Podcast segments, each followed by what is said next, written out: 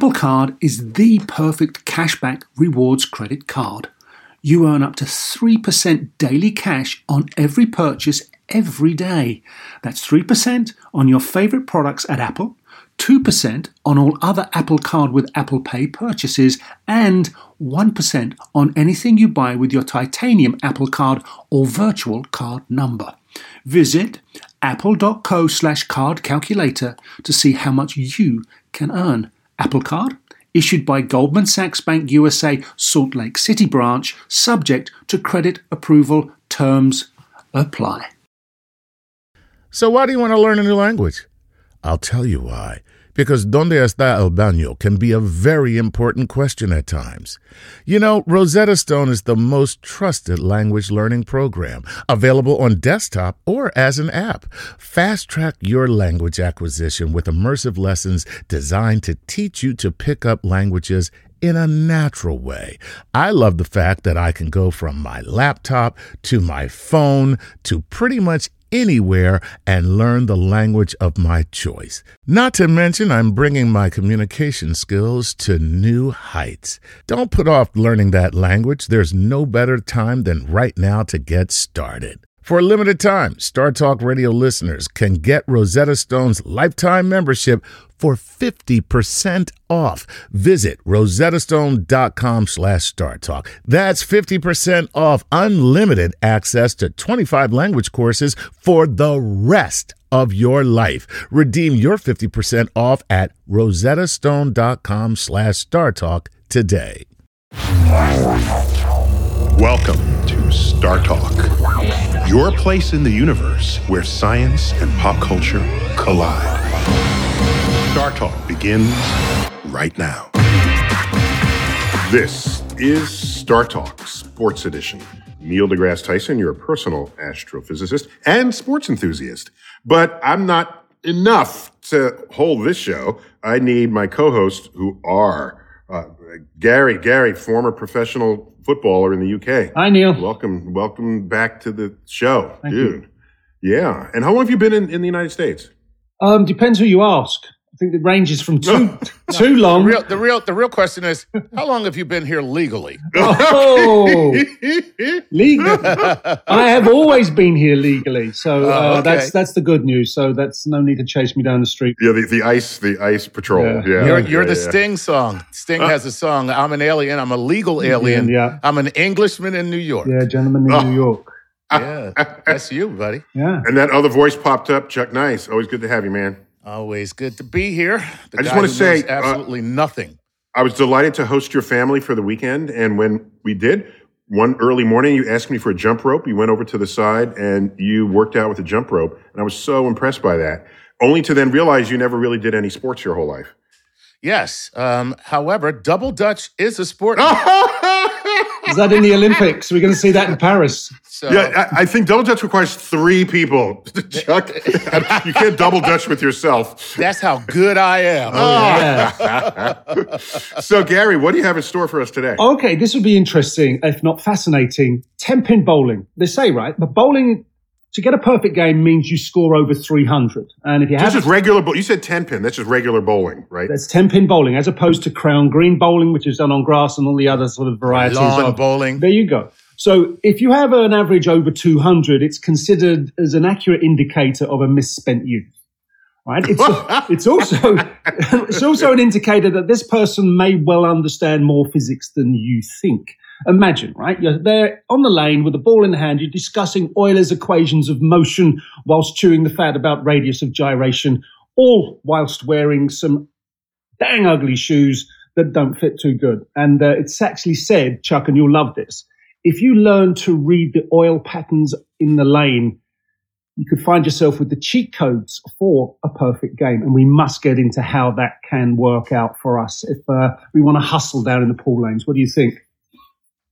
I love it. Yeah. I mean, I I haven't bowled in many, many years, primarily because it's become a place where yuppies go to drink. Oh, I didn't Uh, that. Yeah, it, it used to be, you know, like I used to be in a league. Saturday morning, you went out, you bowled, it was great. Now you can't get a lane because it's a bunch of yuppies sitting around day drinking. Well, is yuppie still even a word Is in now. the language? in the Oh, English they language? they're still they're still around. No, I know they still oh exist, no but no is it a no! word? You're right.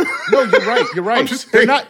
No, Ri- no, Neil, you're right. They're not yuppies anymore. They're hipsters. Oh, okay. Ah. All right. Yeah, I'm sorry. Mhm. I got it. Yeah, they're hipsters. Okay, so Gary, who who who do you have who possibly has this kind of expertise? Well, surprisingly enough, he's a guest who's been on before. We knew him What? as yes, Dr. Dave, the pool hustler, is now going. Ah. He's going to return today as Dr. Dave, Lord of the Lanes, um, because uh, he he has some serious chops. He's bowled a perfect game. He has he still has an average over two hundred, and you know what? Even I could work out he was the guy to talk to. Okay, Yeah. Dave, welcome back to Star Talk. Thanks, Neil. It's great to be back.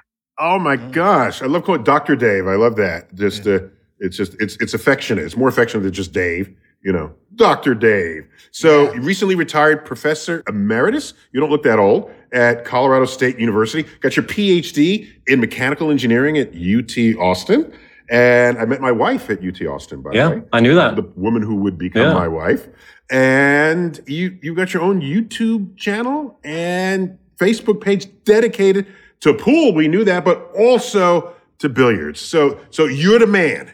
You the man. And so let me ask you, in your misspent childhood, how did bowling become part of this as well? Well, my my early life dream was to be the Dr. Dave of bowling instead of the Dr. Dave of fool. All right, because I, Really? yeah, I I grew up. I basically grew up in a bowling alley. My my mom worked at a bowling alley, and uh, luckily that bowling alley also had a pool hall in it. So it was just it was just bliss, heavenly bliss for me, even as a child. Uh, so, so which are you better at? um, I'm probably uh, people probably consider me a little bit better in the billiards, but but I'm a strong bowler as well. Wow. What constitutes a strong bowler? I mean, I, I- it would have to come down to the numbers of your average. Yeah, of So, course. what is the average that mm. creates a strong? Anything over 200, like Gary mentioned, is is considered strong. But uh, you know, I've averaged close to 220. I'm averaging about 220 right now, partly because I got a brand new bowling ball, which we're going to talk about later. That's helped me boost my average. Wow. Right on, right on. Yeah. Oh man, that means you got the uh, fingers drilled for yourself. Oh, yeah, look, yeah, that's a good All right. feeling. Where you, you take the ball and it's just a big ball. It's it's a sphere, and you got to go in and they drill the holes just for you. So, so, so Dave, uh, in my uh, engineering physics classes, I remember learning all about sort of Euler angles and uh, sort of the geometry of a rotating coordinate system. And my notes here tell me that uh, Euler, Euler is a, a famous British mathematician from uh, a century gone by, that you somehow invoke Euler equations to bowl a 300. I, I, I you got to get me, get me on that same page. Well, here. I don't honestly, I don't use the math when I bowl, but the math does affect the physics on the lane. Uh, the Euler's equations, Euler, Euler did many things, but one thing he contributed to dynamics is the Euler's equations of motion that describe gyroscopic effects. And these new bowling balls take advantage of these gyroscopic effects. Wow. Oh, And okay. I'm going to be very honest because I don't care when I look ignorant because it happens all of the time. I I thought the Euler lanes were the greasy spots on the floor. I actually I actually thought maybe there are slick spots on the lane itself. Okay, this is you spelled E U L E R. Euler. No maybe idea. Euler, maybe Euler was the first guy that oiled the lane, so they call him the Euler. Right, exactly. so it's Euler E U Yes. L E R. Okay. So, So, so here's an interesting, an interesting observation, and then I'll, I'll pass over to, to because because Gary is is going to drill you for the whole hour Good. we got here. So, so, um, what I remembered most about the Euler equations in my sort of engineering physics was normally when we think of something rotating, we think of only one axis, and so Earth is rotating, or or a top is rotating that is spinning. But if you have rotation in more than one axis simultaneously, then interesting things happen, right? So, so, so here, here's the ball trying to roll down the lane. And so that's an axis of rotation. It's rolling. But then you put a little spin on it on top of the rolling that's happening. And so the ball doesn't go in a straight line. It curves. So are you telling me you thought all this out and you, and, and really, really? And it's not just practice? well, to play the game well, it's all about practice. But uh, you know, good bowlers take advantage of the oil patterns, which we can talk about, And the ball, the ball, the ball manufacturers take advantage of these gyroscopic effects. So if you had a homogeneous ball, a solid sphere, it has holes in it, but let's forget that for now. and you spin it and you throw it down the lane, it's going to spin on the same circumference the whole way down the lane. And this is actually uh, this is actually directly from billiards. When we looked at the masse shot, a masse shot in billiards is the same as a curveball in, in bowling. All right. Now, if the ball is a sphere, a solid sphere, when it's when it's trying to curve, it's spinning. And uh, Coriolis figured out that that that uh, the direction of the friction does not change during the curve. Same thing on a, on a pool table. So that, what that what that uh, suggests is that a stripe of oil is going to build up on that ball along one circumference. You get a circle of oil building up on the ball as it's traveling down the lane. Now that's bad because the oil is slick. And when the ball hits, well, so he is literally talking about there oil. There is oil on the lanes. It's actually oh. a petroleum product. it's not crude oil. It's actually mineral oil based, but it's a very, very clean looking oil. But it's it's slick. Okay, so so so Chuck, you were even wrong in your ignorance. That's pretty bad. yeah, well, you know, uh, Neil, what can I say? Give Chuck this a break. is where I'm a Viking. This is where I'm a Viking. So anyway, Neil. this. Okay. Go ahead. Yeah. You gotta be, you gotta be good at something. oh, okay. Even if it's good at being wrong. All right, Dave. So I mean, we've got multiple axes of rotation, and that's all happening. But to drive this, apart from the bowler themselves, you've got a weight block inside. Now, they come in A, different shapes, and they're not all asymmetrical. They're offset as well, aren't they? Yes. So, how is that then impacting on these Euler's equations of motion and uh, how how the ball does its thing? That's the critical piece here. So, again, if you have that solid ball that doesn't have this weight block in it, it builds up this stripe of oil. Now, the oil is not consistent over the whole length of the lane. They put most of the oil at the, at the, in the first two thirds of the lane. The last third is mostly dry. It has a little bit of oil. That's where most of the curve occurs in the last third of the lane. But if the ball is picking up oil the whole way down the lane, it's going to slide more during that curve section. All right. So these weight blocks, it's asymmetric. As Neil's pointed out, if you have a ball, you're spinning at about one axis, it's moving down the lane. Friction is creating a torque or moment about another axis that causes this weird wobbling effect. The ball actually does this weird wobble thing. You can see me on video what I'm doing, but it gives you like different circles of oil on the ball so that new ball surface is touching the lane the whole way down. So it doesn't build up oil on one stripe. And when it hits the drier part of the lane, it has it has virgin virgin olive oil. it has virgin oil free surface to uh, to help it curve more. So, Dave, let me get if I understand this correctly. The first part of the journey of the ball is on oilier Uh, it's an oilier surface than the last section. Yes. So, where it's oily, you're not going to get much friction to curve the path. Is, is that correct?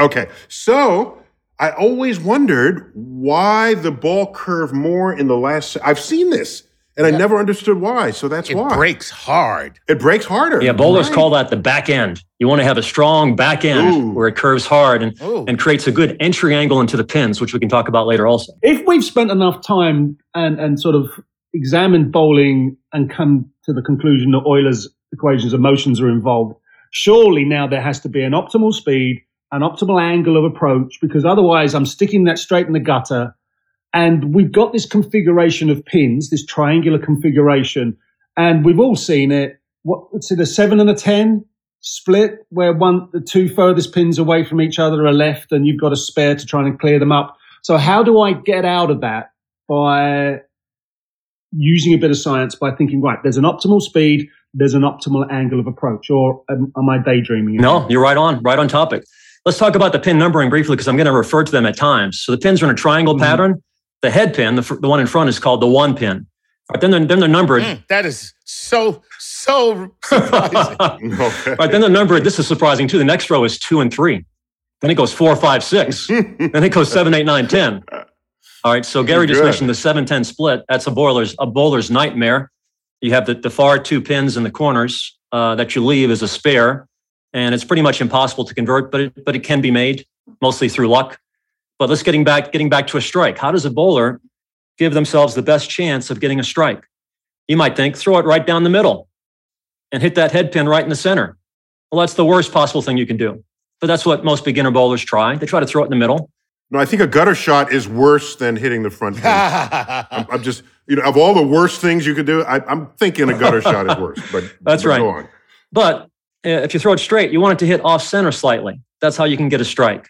But the problem is when it comes in straight, the ball deflects off the pins a little too much and it doesn't have enough power to drive through the center.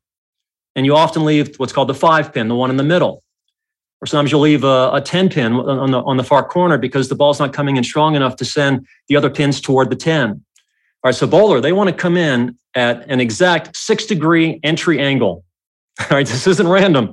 There's been there's been wow. extensive testing, Damn. extensive testing, lots of simulation to find this optimal Chuck, angle. that was my problem. I was coming in at seven degrees the whole time, and I was well. Neil, Neil, Neil, that's your problem, man. That's your problem. Seven degrees is not six. Oh, it's man. not six. Oh, oh, oh my gosh. yeah, you you were doing seven minute abs six minute. Abs. you might think a, a bigger angle's better. Like you might think, if I can get seven, isn't that better than six? Well, at, at some point, it's coming into the into the pins a little too steep, and it just kind of kind of tunnels through and doesn't doesn't spread them as well.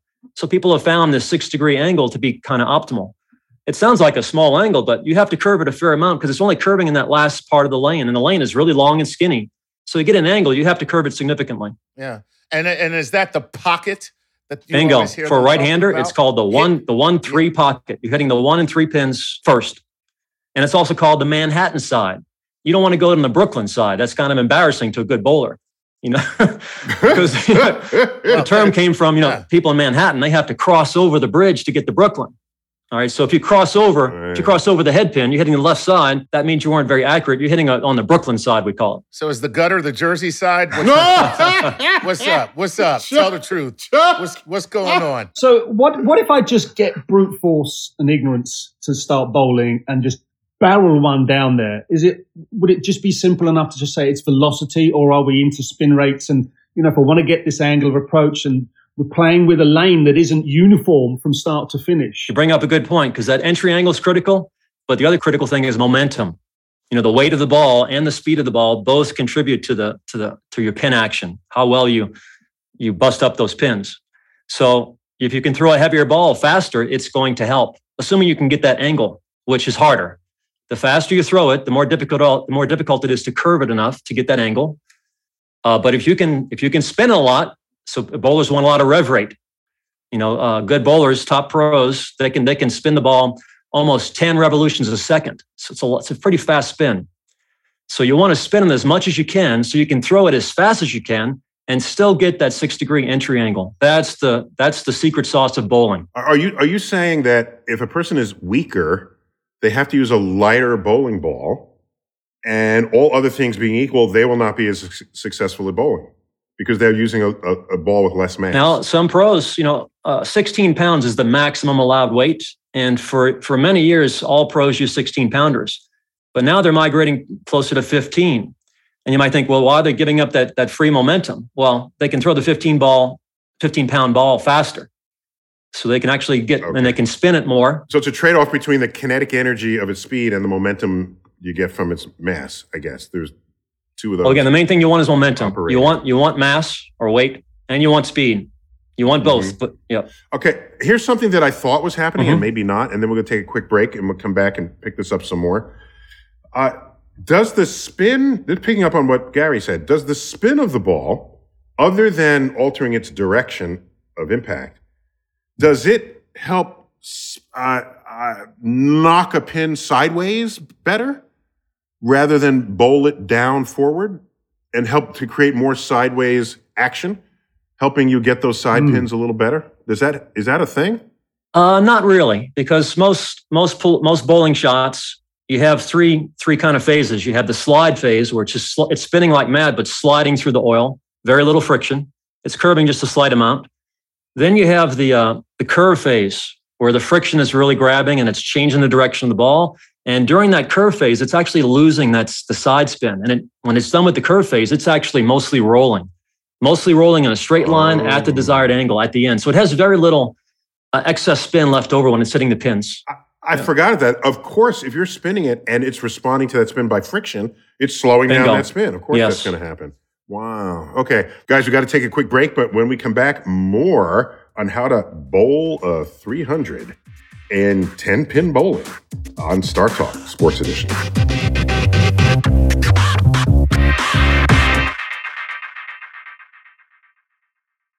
Whether you're a family vacation traveler, business tripper, or long weekend adventurer, Choice Hotels has a stay for any you. And that's good because there are a lot of me's. Choice Hotels has over 7,400 locations and 22 brands, including Comfort Hotels, Radisson Hotels, and Cambria Hotels. Get the best value for your money when you book with Choice Hotels. Cambria Hotels feature locally inspired hotel bars with specialty cocktails and downtown locations in the center of it all. Hey, that's me. Radisson Hotels have flexible workspaces to get the most of your business travel and on site restaurants.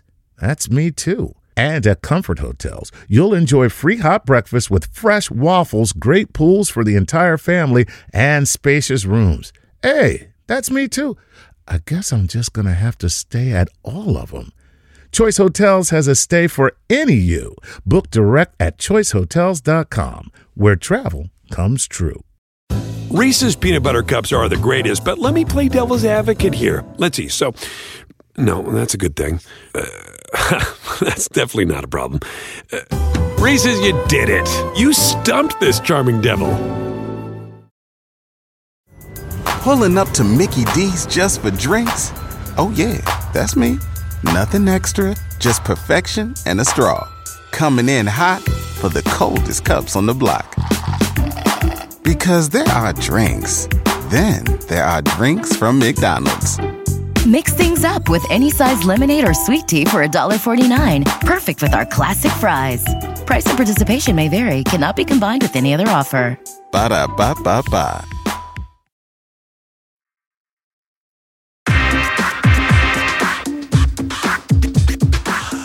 We're back, Star Talk Sports Edition. We're talking about bowling.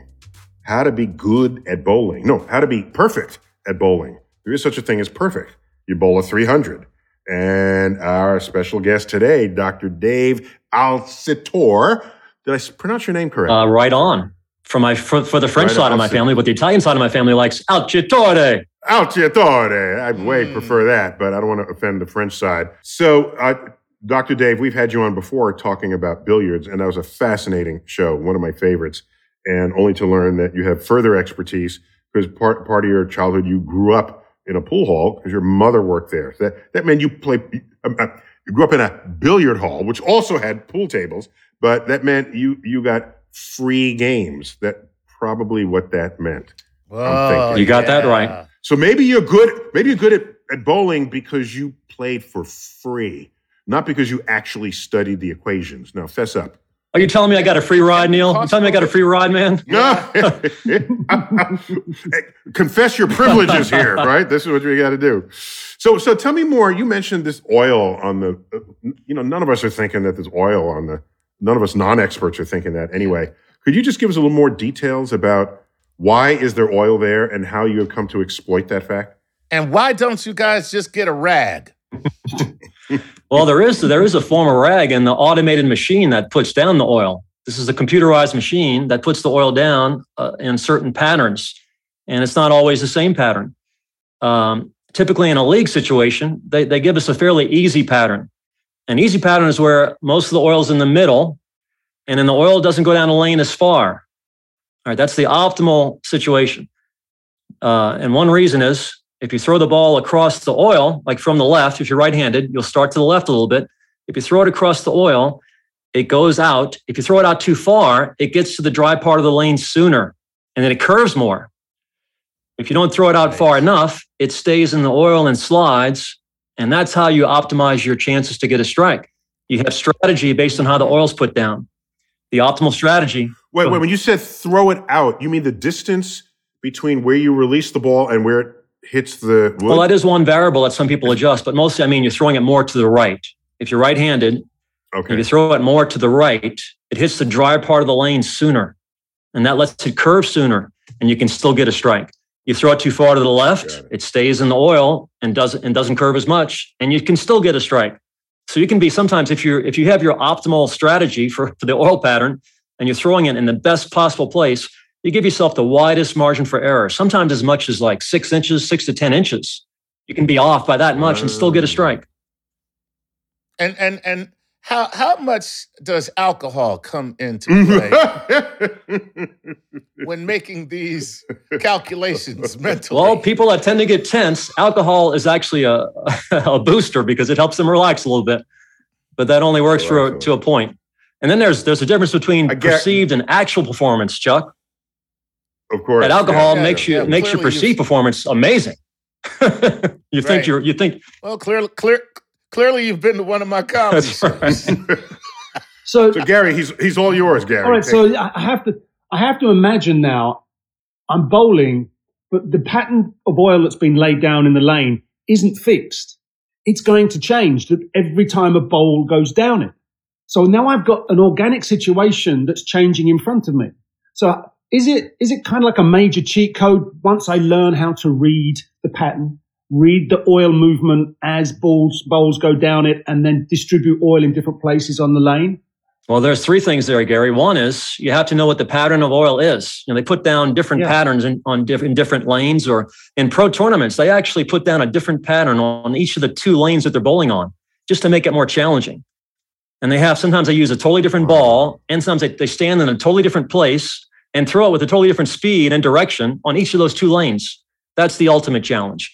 But again, in a league, they're putting down pretty much the same pattern for us every week. And, you know, I've learned to find the optimal way to throw the ball to give myself the best chance of getting a high score.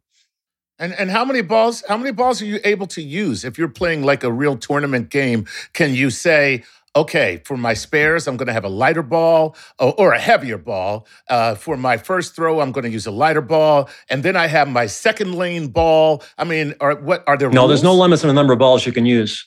In fact, a pro they might have. It might sound ridiculous, but they might have like 15 to 20 balls at uh, you know available, and they might change balls in the middle of a match. You know, if if it's not working out, if they're reading if they're reading something in the oil pattern that that they didn't anticipate, so there's no limit on number of balls. So imagine carrying a golf ball, a golf, a golf bag, a golf bag full of these bowling balls around.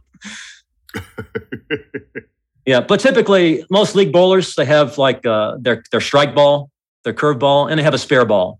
Spare ball is usually made out of a hard plastic that has very little friction, very smooth surface. Even if you can, and the beauty of that is you can throw it your normal way that you throw a strike shot, which is your most consistent throw, and it's spinning like like heck, but it just goes straight. It yes, you can aim go, straight at the pin curve, to get that spare. Curve. Yes. Interesting. So how do you know once you get to the back end of the lane that you've got certain things going on with the oil distribution on the surface? How, how do you, how do you tell? You know, you, you're not allowed to walk down there and look at it, or can you read it from the way the balls are moving? The last thing, Gary. All right, so let me go back. So first, you have to know what what what the yeah. what the pattern of the oil is that they're putting down. Then you have to know mm-hmm. how does that pattern change uh, over time as you throw balls because the ball is picking up oil when it's going down that yeah. slick part of the lane. And that oil is so, so you're actually removing a little oil from the first part of the lane. And in that it's carrying that oil down. So as the night goes on, as the games go on, the oil's getting pushed down the lane.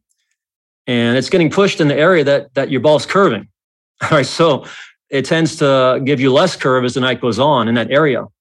All right. So a good bowler has to adjust. They they can't see the oil, like you pointed out, Gary. They have to adjust mm. based on what based on the reaction of the ball. So when the ball is starting to come in light, we say it's it's not curving as much. We would typically move our feet to the left and aim a little bit to the left. That way we're hitting fresh oil and we're hitting fresh dry lane down down the last third of the lane. Man. So you wow. you've got to have a lot of experience to be able to read the oil patterns on the lane and, and then have the knowledge to know what will happen. But as, as they changed the, but you just said they changed the oil patterns as well. So just to make it well, not in the middle of a game, they're just the, they no, set, they start before, with different starter patterns, mm, right? But I'm saying before the game, do you guys get to throw like how many practice throws do you get to throw? Because that's not fair. You're starting a competition and you don't know what the terrain. Exactly, is. we have to practice you know, even in the league, they give us five or 10 minutes of practice. And that whole time I'm hunting around, I'm hunting around, adjusting my speed, adjusting my spin, adjusting my aim point to try to find that optimal, that optimal place to throw the ball. So that is critical in practice. You have to identify that. To Gary's point, it's not that you can see the oil at all times as the tournament progresses. You are reading what is happening to the balls that are thrown yes. and judging what the oil distribution is in that. And a good player, from the behavior of the ball. a ball. good player has to also realize: did that ball react like it did because I threw it a little bit too fast, or because did I did I get a little extra finger in it and spin it a little bit too much? But a good player is aware of all that, Mm. and a good player also has to be accurate enough. It's no it's no use reading what the ball does unless you can throw it in the in the place you're aiming every time. Make the you got to make the adjustment. And can you learn something from the way your opponent is? oh, throwing? definitely, Yeah, yes, yeah. yes. Every every uh, every throw is information. Concentration. It's intense concentration, isn't it? Oh, you got to just like any sport, you don't want to be too intense the whole time. you got to be focused and you got to pay attention Right. and and observe, but you don't want to be like you're not you're not super intense staring the whole time. No, Yeah, but tell that to Tom Brady. That's All right. right. so there's a thing called the curveball strategy, which sounds like a baseball term, but it's not. It's it's applied to ten pin bowling. So is that a successful strategy to cope with changing oil patterns? Well, yes, we throw a, any good bowler throws a curveball to get that that optimal six degree entry angle. That's critical. You have to curve the ball to have the ball come into the pocket at the good angle. And the amount of curve is affected by the oil. As the oil chain and as the oil changes over the night, you get that the amount of curve changes, and you're constantly making adjustments. Uh, but you're right, a curveball is critical to bowl well. Uh, I'm sure there's been some 300 games from people that throw the ball straight, but it's very rare. Now, these bowling technologies, like the, the weight block they put in the ball that, that allows it to get this gyroscopic effect that prevents the oil from building up on one stripe. When those, when that, when that, when that technology came out about in the 90s, 1990s, the number, the average, uh, the bowling averages in leagues and the number of 300s per year increased dramatically. And, you know, this is a problem. But so tell me exactly what that is. What, what, what is? the block. the weight block. The Yes. So bowling yeah. ball again is not a homogeneous sphere. If it were, you would you wouldn't get gyroscopic effects, and the ball would build up a, a, a ring or circumference of oil as it's going down the lane, and that would reduce the friction when it hits the dry part because it's spinning on this oil. So because they're inside the ball, the balls consist of what's called a cover stock. It's usually an inch or so thick of material on the outer part. There's a core inside of that. That's a different material, usually harder. And then inside the core, there's a weight block. And it's as Gary mentioned, it's not always symmetrical. It's it's it's like a uh, generally the shape of like a little football, but it has sometimes it has nodular shape. It's they have they have all these patented shapes that the different manufacturers come out come out with for marketing mostly, but they have different shapes that are asymmetric, and they're placed in the core. They're cast inside the core in asymmetric directions. And when they drill your ball, uh, there's a little plug that tells them what the axis of this core is. So when they drill the holes, they can Oh. decide what angle to put these holes at relative to the axis of the core.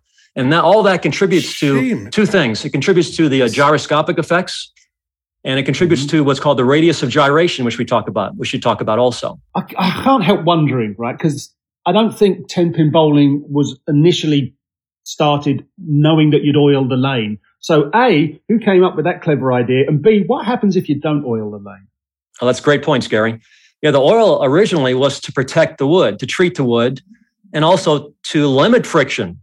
All right, because if you if you had a totally dry wood surface, and Well, you end up with a big rut in the middle of the lane. Yeah, you'd be three like it- the ball would be like a trench digger. exactly. Uh, so they first, you know, they, they conditioned the lanes with the oil to treat the wood and also to reduce the friction so the wood wouldn't get damaged too easily.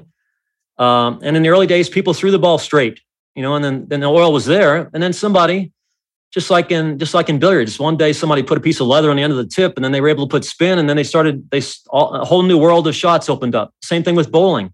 Somebody one day said, "Oh, what if I spin the ball? It's going to slide through the oil and then curve."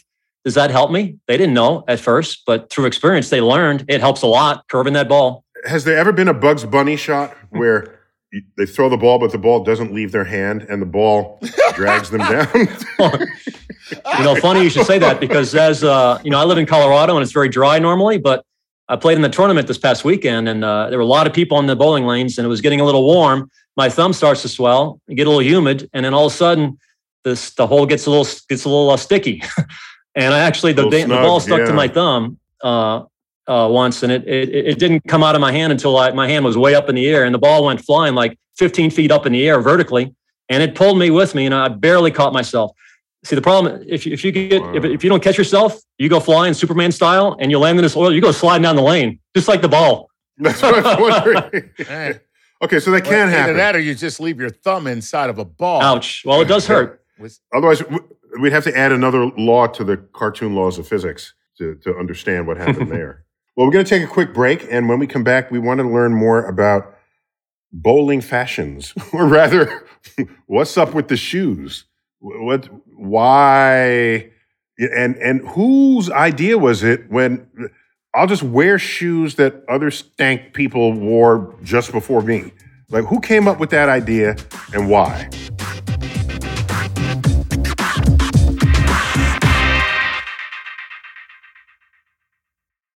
Reese's peanut butter cups are the greatest, but let me play devil's advocate here. Let's see. So, no, that's a good thing. Uh, that's definitely not a problem. Uh, Reese's, you did it. You stumped this charming devil. Pulling up to Mickey D's just for drinks? Oh, yeah, that's me. Nothing extra, just perfection and a straw. Coming in hot for the coldest cups on the block. Because there are drinks, then there are drinks from McDonald's. Mix things up with any size lemonade or sweet tea for $1.49. Perfect with our classic fries. Price and participation may vary, cannot be combined with any other offer. Ba da ba ba ba. Sometimes it takes a different approach to help you unlock your true potential. With Capella University's game changing FlexPath learning format, you gain relevant skills you can apply to your career right away. Earn your degree from an accredited university and be confident in the quality of your education.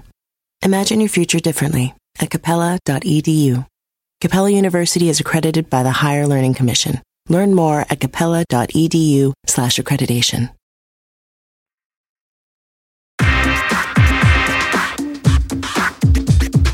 We're back, StarTalk Sports Edition, all about 10 pin bowling and the physics of it. Uh, we got David Alciatore, unknown to us previously when we had him on before talking about billiards, that the man is also a bowling shark. And very impressed by this. Uh, Dave, I want to pick up a point that you started talking about, but I want to I want to ask a little more deeply. You're saying today the ball has three components to it in its manufacture: an outer shell, let's call it like earth, my analogy is Earth's crust. Okay, an outer shell. Then we have a, a mantle go inside, but in the core is a thing that's not centered. It's off center. So tell me what would happen if I mounted the ball with on an axis and then spun it. Would it just wobble? Is that what it would do? What's the consequence? What's the spinning consequence to the ball for putting something in there that's off center? Yes. Great questions, Neil. yeah. So uh, this as- asymmetry is what enables the gyroscopic effects. All right. And the asymmetry comes from the shape of this core. It also comes from what angle do they drill the holes of your ball. It also comes from what angle do you spin the ball about as you throw it. So the ball is spinning about some axis. The ball has this asymmetry. Friction's acting on the ball. It causes the ball to do this gyroscopic precession or wobble or oscillating rotation, whatever you want to call it. And that, that's, that creates what's called track flare. The oil doesn't build up under circumference. The oil creates these tracks that are flared out and separated. And when you get your ball back after you throw it, you can actually see these oil patterns on the ball. It's called track flare. And you can see these different stripes of oil in the ball at these weird angles all around the ball. Oh my God, that's why you, every time you watch bowling on television, which by the way, I never do. Okay. But because I because I have a life and you know Saturday afternoons for me are very busy. But um, but every time you see these guys approach um the lane, they have like this cloth and they're it there's they're, they're like polishing their ball, which I had no idea why they did that. But so they're Bingo. removing the oil? They're removing the oil. You want you want that ball to be. uh, I never knew that. Generate as much friction as possible. You also want your throw to be consistent, so you don't want to have oil on it and have the oil build up over time. You want to get rid of that oil. Man. I just thought they really liked those. I was like, man, that guy is proud of that. They ball. want it- they- Look at him. He's just like, yeah, baby, it's okay. Daddy's got you, baby. Daddy's got you. And they want to they want to shine it up so they can see their pretty face in the reflection too, huh? oh my god. So, n- knowing this is happening and the ball, the, the weight block is offset, I will now have to structure my technique to bring the best out of that particular setup on a ball. So it's always been a one-handed thing for me watching bowling any, at any time. But now it's it's the the successful way is a two-handed bowl, which sounds a little bit like my uh, mother would do. To be fair. yeah, the two-handed throw is actually a fairly new thing, and it's not. It's actually not widespread yet. It is not new. yeah. No, Chuck did it when he was a baby. Chuck I was going to tell you that was invented by three-year-olds. okay. yeah. Next thing you're going to be. Te- next thing you're going to tell me is they put gates up over the gutters. but so there's a there's something called fingertip grip, which now that is something Sounds, that is something a fingertip grip yeah. is something that's that's prevalent. Everybody, any decent bowler, they don't stick their their middle finger and, and index finger all the way into the ball up to the middle knuckle. They only put the fingertips in. Or in the span, the span of the holes, the fingertips are, are much farther from the thumb than the balls you would see in a bowling alley. The balls you can use, you know, the fingers are the finger holes are pretty close together. But any good bowler, the ball, the fingers are further apart. You just put your fingertips in the ball, the index finger and middle finger, fingertips, then your thumb. That gives you a wider span. And when you want to apply spin, those fingers are the last things that come out. The, the two fingers, index finger and middle finger, are the. Does that mean the holes aren't drilled as deeply then? That's right. That's right. They don't need to yeah. be. Yes. And and so that gives you. It's like you're flicking yes. the ball at the very end. You're kind of giving it a whip. Ooh. It's like a whip effect on. That's the ball. right. Okay, so if the holes aren't as deep, that means the balls are more symmetric. Well, the thumb hole's still deep. But and and and yeah, but the, when they drill the holes in the ball, it does create asymmetry. And but they when they when they mm-hmm. these weight blocks, part of the issue is they they put it off center slightly. So when they drill the holes, it, it tends to balance it a little bit. So that's that that's kind of that's balanced. But most balls are actually not perfectly balanced. Um, but that's okay. but here's something in Vegas: proper dice have holes drilled for the numbers and refilled with another sort of putty that has the same density as the material that they drilled out. So, so the numbers are in white dots and the dice are red typically, right? And so, so now there's no side that weighs more than any other because of that. If you have dice where it's just holes and that's it, it's a non-symmetric dice. Yes. And it will not give you equal. And they go to extremes to make sure yeah, those so, dice are balanced as well. You know. Not right. in my neighborhood, they didn't. so the, the question we, Dave, the question we have to ask is why do bowling shoes look like they've been stolen from a 15th century medieval festival? And that just and who and who convinced us that I should agree to stick my feet yeah. into somebody else's stank feet that have been there mm. right before I arrived? And, and, and what is the incidence of athlete's foot amongst bowlers? well, luckily, there's a bowling alleys have a thing called Lysol. they spray Lysol on these shoes to okay. help, help help limit that, Chuck. But answering Gary's question, why do they look like they do? Notice so, he uh, didn't say she, she sprays it in to stop it. Yeah. He says he sprays it to limit it. I caught that. You, you caught that. Yeah, yeah, yeah. Yeah, that's yeah. a uh, that's a very very important right. distinction, Neil. You know, any any good bowler has their own shoes, obviously, but uh, you know the general population yeah, doesn't have yeah. their own bowling shoes. You can't expect that, so you have to provide them. You have to provide them. And it isn't it awesome, Gary, that they look so retro cool. They don't look like you know, medieval English stuff. They look like retro cool American, dude. No. Yeah, yeah, that's wait, what they tell themselves. Every time yeah. I see him, I'm waiting for Richie Cunningham to come popping the door. So the, the thing, Dave, there's got there's got to be a reason why you have to have those shoes. You can't just come in and bowl in your own sneakers or something. What is there something special about these shoes apart from the fact they look like they're from the 15th century? Very special. The uh, the part under your toes is actually a piece of leather that allows the foot to slide more easily on the wood surface on the lane, and the heel is actually more like a rubber all right. And that serves as your brake. it's not really sticky rubber, but it's kind of a hard rubber. But if you try to bowl like in tennis shoes or something, you're gonna you're not gonna slide. You're gonna stick, and you might do the Superman thing into the oil. You don't want to do that. Mm. So you want to you want to slide in toward that foul line where you release the ball. And the bowling shoes allow you to do that. And the, the heel, the rubber heel, lets you put on the brakes if you're sliding too much. Wow. So it's all about the friction. Yes. Just the right amount, not too much, not too little. Friction. Exactly. Now, good bowlers, they have a sense, they have a sense for, we kind of do this kind of instinctively using that heel. Like if we're sliding too much, we can kind of sense that immediately. We don't think about it. And then we apply a little more pressure to the heel. So it all happens, you know, with experience, you you take advantage of that leather and that rubber to control your slide optimally because the surface gets dirty sometimes. those teenagers that throw the ball with two hands, sometimes they they get their sticky fingers all over stuff, Yeah. and they get the lanes dirty. And Well, that's that's why that's why they shouldn't be allowed in the alley. that's I, right. I under I understand that you know bowling is supposed to be a family sport, but some just for certain family members, you know. But, but how about if you bowl while you're still holding your beer? Is that allowed? Uh, no. In fact, uh, uh, good bowlers don't like when you have anything, any food or drink in the lane area. You know, you have to be in the back. You have to be back where the carpet is, you know, and by the counter. They don't want you to have any They- kind of food bowling lanes products. will go out of business if they didn't allow eating the, eating the, the, the what's with the, the the chips and dip. and the pizza. Yeah. Yeah. T- Yeah. yeah, yeah, yeah. Yeah, but there's You lots of places to eat and drink behind the Gotta lanes. have nachos. Yeah. gotta have nachos. Um, yeah. What about So- the pins? Sorry, Chuck. Go ahead. Go ahead. No. What about the pins, Dave? Because they are getting brutalized every time you throw a 16, 15 pound ball down the lane. How are you ensuring that their integrity's there? Because they're just, I mean, what are they made of now? Are they still made of wood?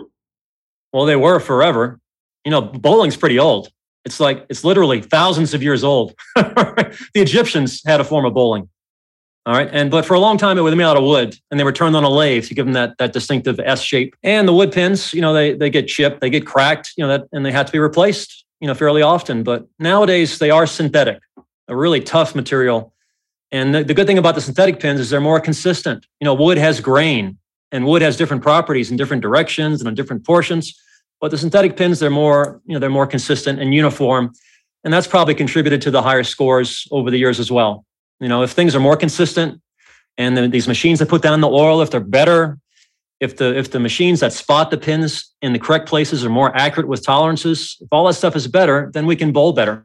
And that's what's happened over the years. Scores have gotten higher. How rare is a 300? How rare is a 300?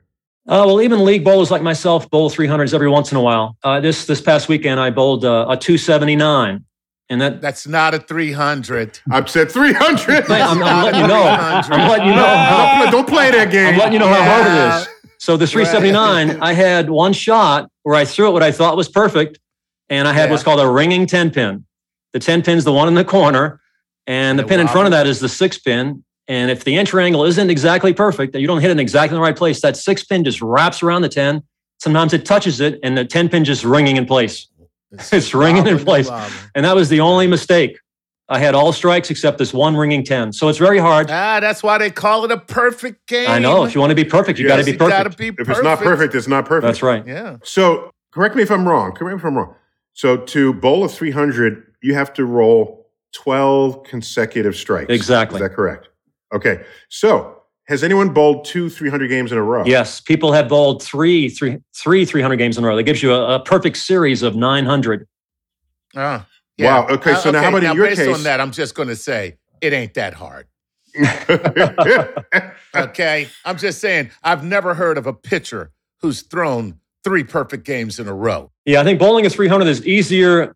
I think it's easier than getting a, a hole in one in golf, for example. It's easier than throwing a perfect game in, in baseball, uh, but it's still hard. It's still hard. It's still hard. Yeah. So so for you, uh, so how many perfect games have you bowled in your life? Only one, but I've had many. Wow, wow. I've had many two seventy nine. I asked you about the other games. Okay.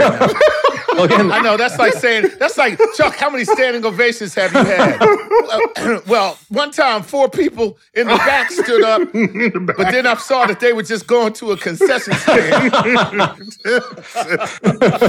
All right, so here I'll make here I'll make you feel a little better. Ready? So, how many strikes in a row had you thrown before it and after it, so that we can now get the total number of consecutive strikes that you've ever thrown? Ooh. Yeah, and we, How we keep that? track of that. We know. We know what that number is. Mine is mine is 18. So I threw 18 strikes in a row. Whoa! Yeah, very good. And one time I threw Wow. one time I threw 16 strikes in a row and didn't get a 300. In fact, both games were like in the 250s or 260s, which is like mediocre. I don't get it. How can you? If yeah, twelve in a I- row is a three hundred, how does sixteen over two get you to games. Over two games. Oh, So like I got the oh, last eight and eight. Yeah, like the last eight. eight. Yeah, the last eight. eight of the first game, the first eight of the second game. Oh Right, yeah. Yeah. right. You know what that's like, Chuck? The baseball analogy here is where you have multiple relief pitchers combining to pitch a no hitter. Right. That's what There that you is. go. It's like You staple it together. Yes. Put together. So Yeah, yeah. so no one pitcher gets a no hitter, but they all sort of participated. Yeah. So have has it ever happened to you where it's the last throw of the game because the tenth frame you just get three throws? Yes. But if you pick up the spare, but has it ever happened where on the in the tenth frame the last throw you screw up your perfect game? No, I've never done that, but that is very common. Very common. I have a friend who did that and he got 299. That's it. Yeah, you can get a 299, 298, 297. But if you miss, if your miss is somewhere in the middle of the game, you get a 279. That's the highest you can get if your miss is in the middle of the game, 279. Gotcha. Right. Gotcha. Okay, go back to the lane. You've got the arrows because I mean, the lane itself is a series of oh, I don't want to call it Boards. planks, but Boards, yeah. There you go.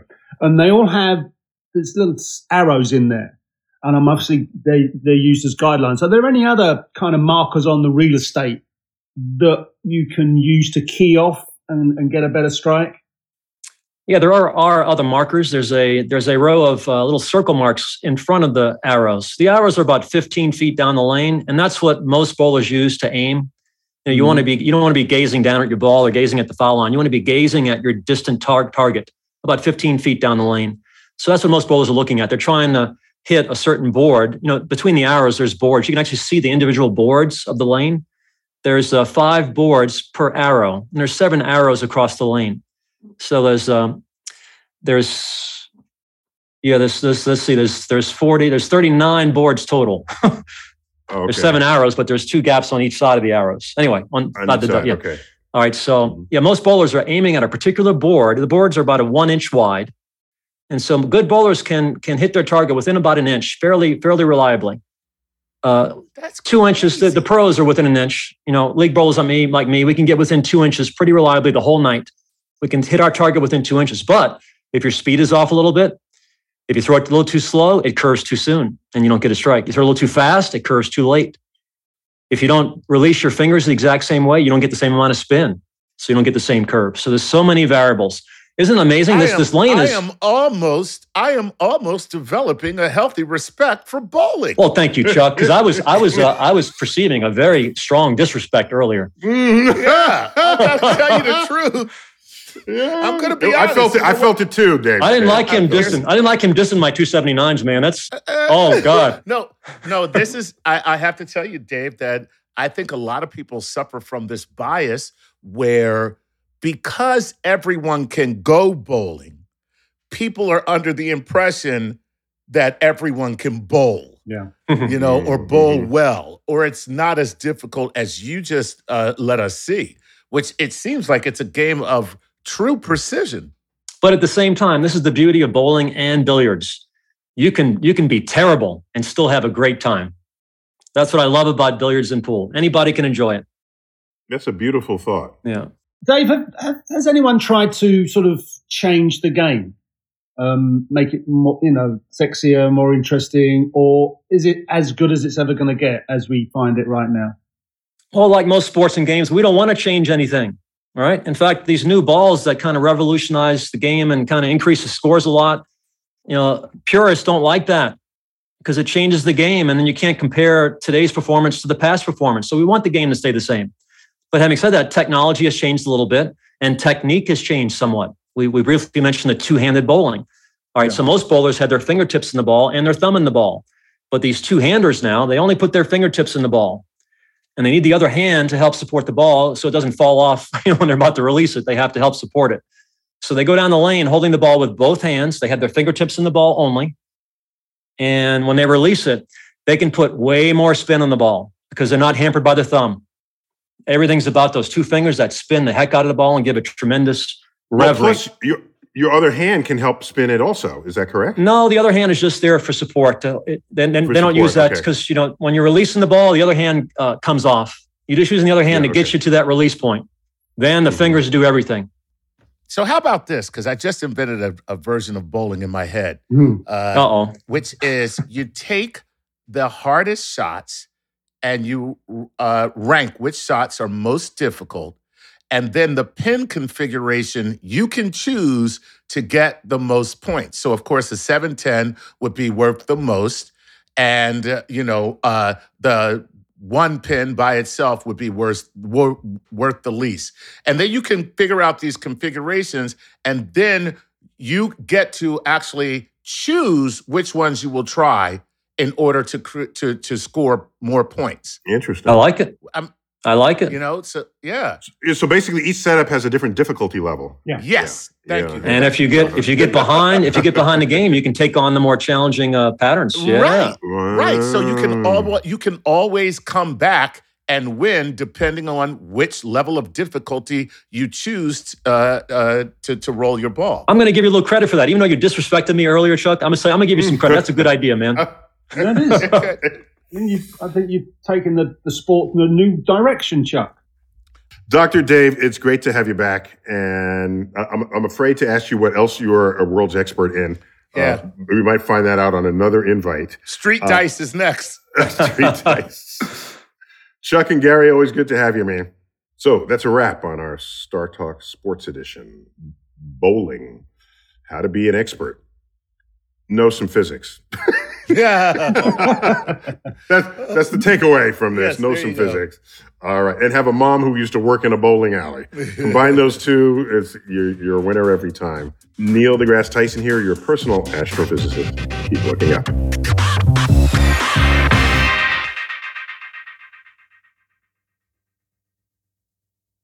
Reese's peanut butter cups are the greatest, but let me play devil's advocate here. Let's see. So, no, that's a good thing. Uh, that's definitely not a problem. Uh, Reese's, you did it. You stumped this charming devil. Pulling up to Mickey D's just for drinks? Oh, yeah, that's me. Nothing extra, just perfection and a straw. Coming in hot for the coldest cups on the block. Because there are drinks, then there are drinks from McDonald's. Mix things up with any size lemonade or sweet tea for $1.49. Perfect with our classic fries. Price and participation may vary, cannot be combined with any other offer. Ba da ba ba ba.